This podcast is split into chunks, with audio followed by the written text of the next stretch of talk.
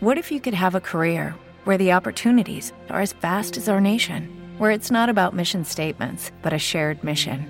At U.S. Customs and Border Protection, we go beyond to protect more than borders from ship to shore, air to ground. Cities to local communities, CBP agents and officers are keeping people safe. Join U.S. Customs and Border Protection and go beyond for something far greater than yourself. Learn more at cbp.gov/careers. Muy buenos días, Gemma, ¿qué tal? Muy bien, ¿y tú? Pues bien, muy bien. Así me gusta. Nos ha quedado un poco conversación de ascensor, ¿no? Sí, sí, me total. Ha faltado hablar del tiempo, que bueno, está bastante bien. De hecho, al ser primavera, pues es lo que tiene y ya está. Pero bueno, vamos a meternos de lleno en lo que a la gente le importa, porque si no dirá, ¿qué hacen estos dos hablando de sus cosas? Que lo hagan en privado. Y hoy creo que vamos a hablar de necesidades. Sí, vamos a hablar de, de necesidades y de suplir necesidades. Vamos a empezar, pues, lanzando una pregunta. ¿Es lo mismo sentir sed que sentir hambre? ¿Se puede sentir ganas de aprender cosas nuevas si no tengo nada que llevarme a la boca? Parece que ciertas necesidades prevalecen sobre otras, o por lo menos eso es lo que teorizó Abraham Maslow en la teoría de la motivación humana, de la cual vamos a hablar hoy. Vale.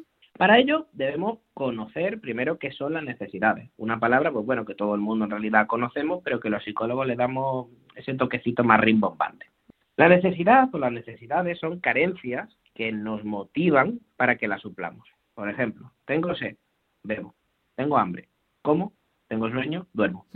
Como ya adelantábamos al principio de la sección, ciertas necesidades prevalecen sobre otras. Así es. De hecho, como ya decíamos antes, no te vas a preocupar de comer, por ejemplo, si tienes sed. El ser humano es capaz de aguantar vivo incluso hasta dos semanas sin comer, pero la sensación de sed es insoportable ya con solo unas horas sintiéndola.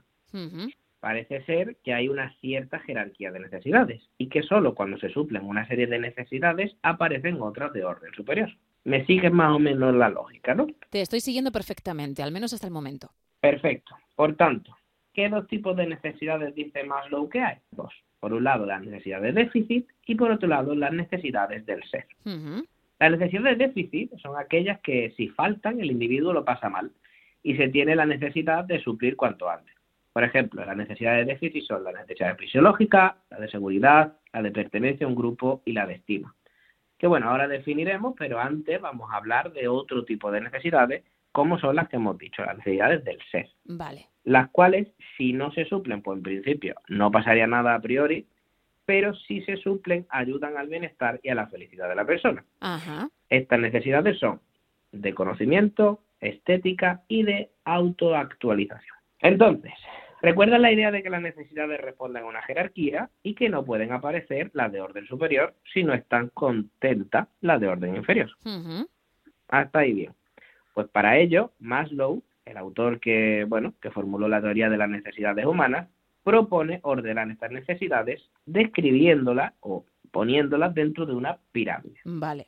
Y aquí viene pues la famosa pirámide de Maslow, que si hay alguien que es psicólogo por ahí, pues mm, sabrá que hemos estudiado la carrera 400.000 veces. Claro, sabrá de lo que hablas, evidentemente, sí. Pues esta pirámide de Maslow eh, se pone en la base las necesidades de déficit y cada vez que se acerca a la cúspide, las necesidades del ser. Entonces quedaría de la siguiente manera. En la base, abajo del todo, las primeras necesidades que tienen que ser suplidas.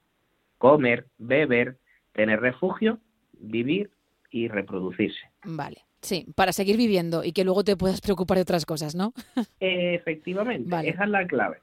Cuando ya tienes estas suplidas, pasas a la siguiente necesidad de déficit, la de seguridad, que son las orientadas al orden, a tener una estabilidad, una estabilidad económica, una estabilidad de un empleo, algo que nos asegure también las necesidades anteriores, las fisiológicas. Aquí no entraría la estabilidad emocional, lo que mucha gente necesita, que es estar acompañado. Lo que hemos escuchado en varias ocasiones es que no sabes estar solo y quizá eso es importante, o estarían englobadas en otra categoría. Esa está englobada en una categoría un poco más superior. En realidad sería una mezcla de las dos siguientes que te voy a comentar. Vale. Una de ellas, la primera, es la de pertenencia a un grupo, es decir, esa necesidad que tiene la persona de amor, de afecto, de sentirse parte de algo, y encima de esta tendríamos la necesidad de estima, Es decir, la necesidad de reconocimiento de la propia valía de la persona. Estima, autoestima, vaya. Entonces, poniendo el foco en estas dos y enlazando con las preguntas que tú me has hecho, tiene sentido que primero se supla la necesidad de pertenencia al grupo que la de estima, ya que como no sé si te acuerdas cuando explicamos en la sección que hablamos de autoestima, gran parte de nuestra autoestima se basa en la opinión que tienen los demás sobre nosotros mismos. Claro, explicándolo tú así, digo, tiene sentido este orden, pero si no me lo hubieses dicho, mi cabeza hubiese sacado otra conclusión, que es, primero tengo que tener estima yo para que me tengan estima los demás. Pero claro, si para conseguir esa estima necesito esa aprobación de grupo como ser sociable que soy, pues entonces la cosa cambia. Eso es, eh, en nuestra cabeza está instalada la idea de que si no estoy bien conmigo mismo no puedo estar bien con los demás.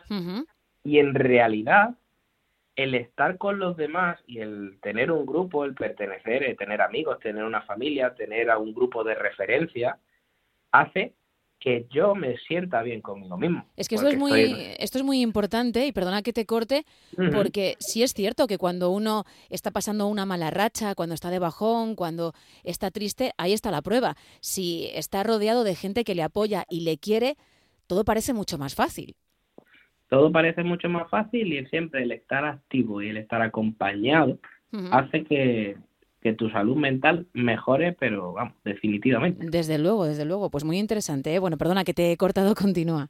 Para nada. Por otro lado, una vez ya hemos suplido las necesidades de déficit, cuando hemos suplido estas cuatro necesidades, comienzan a aparecer las necesidades del ser. La primera de ellas, tenemos la necesidad de conocimiento, es decir, esa necesidad de explorar, vivir nuevas experiencias, de conocer, de comprender. En segundo lugar, y casi al mismo nivel que la de conocimiento, en realidad las necesidades del ser, menos la tercera, que sí ya es como la superior, la cúspide de la pirámide, la necesidad de conocimiento y estética va más, hay gente que tiene más de conocimiento y hay gente que tiene más de estética, es ese gusto por el orden, por la simetría, por lo bello. Y por último, en lo más alto de la cúspide de la pirámide, como ya hemos dicho, se encuentra la necesidad más elevada de todas, la necesidad de autoactualización. ¿Esto en qué consiste? En palabras de Maslow, que él lo explica mejor que yo, es la necesidad de una persona para ser y hacer lo que la persona nació para ser y hacer. Y como todo está conectado, no sé si recuerda que era aquello que hablamos en otra sección, de la felicidad de estar siempre ocupado, todo aquello que nos hace pues levantarnos cada mañana y aprovechar el día. Una filosofía japonesa, si no recuerdo mal. Efectivamente, el Ikigai. Por tanto, la necesidad top que todos podemos alcanzar y que nos va a lograr hacerla llegar a la máxima felicidad y dedicarnos a todo aquello que nos hace feliz es la de autoactualización que se relaciona bastante con el Ikigai.